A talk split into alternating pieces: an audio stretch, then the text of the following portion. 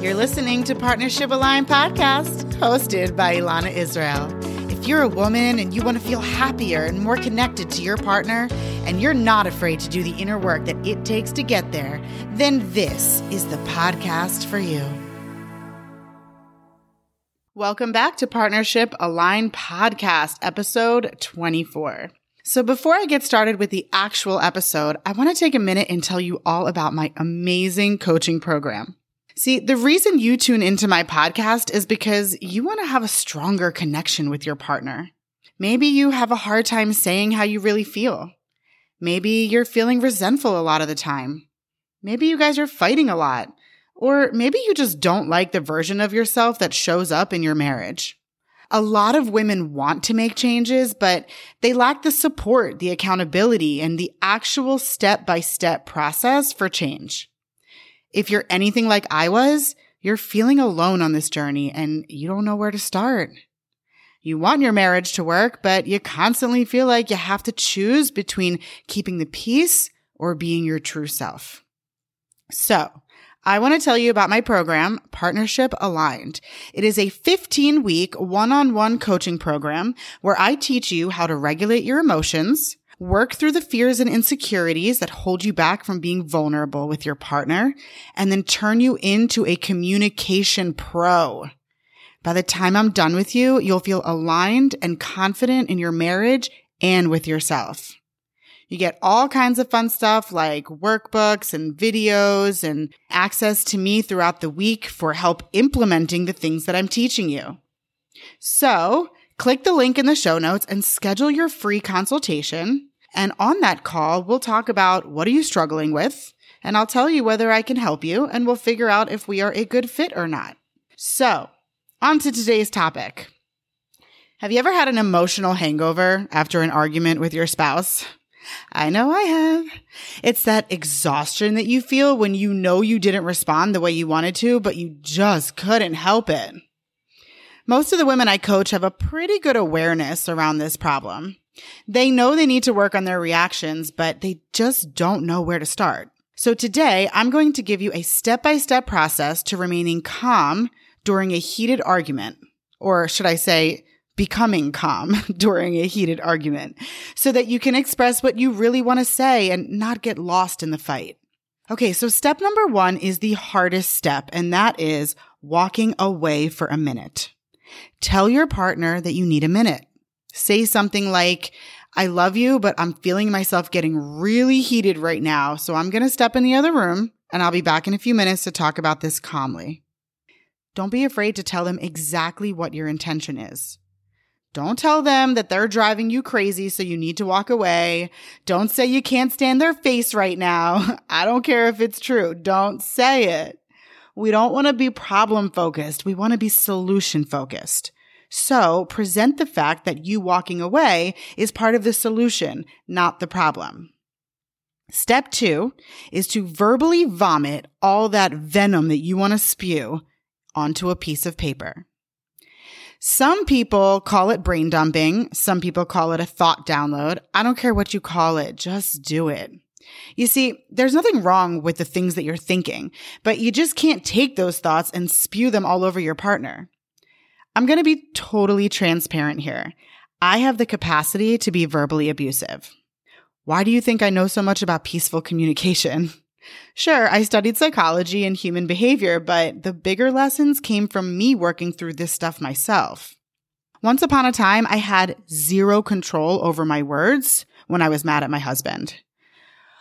Oh my God, it felt so good to say those things in the moment. they rolled off my tongue deliciously. But then afterwards, I felt awful. And more importantly, I set the relationship backwards. So I had two options.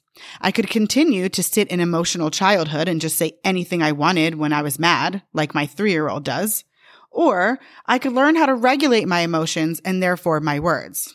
Obviously, I chose the latter, and here we are. You're welcome. Okay, so back to pen and paper. There is power in putting pen to paper.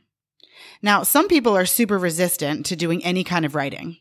If you're one of those people, I want to encourage you to try something new. Remember, if nothing changes, then nothing changes. But if you're absolutely adamant, then find an alternative. You can do it with, if you can do it without your partner hearing, journal verbally into some kind of recording app on your phone.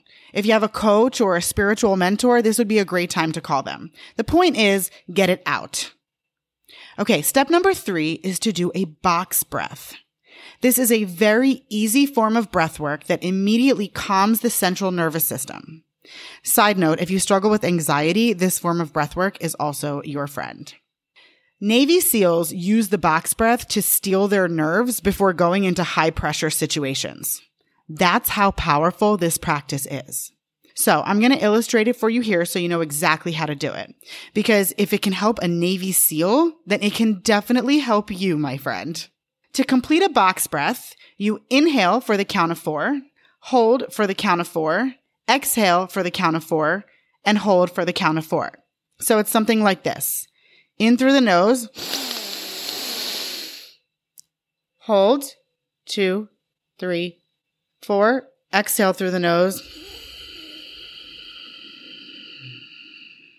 Hold. Two, three, four. And repeat. Do this for as long as you're willing to. At least a minute or 90 seconds. Longer if possible.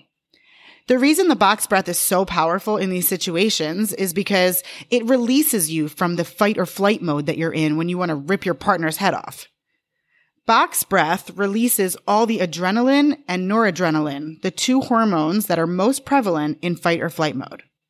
So in other words, box breathing calms you the F down so you can return to the conversation without your Hulk complex running the show. Which brings me to number four. Step four is to return to your partner and re-engage in the conversation using one of the following prompts.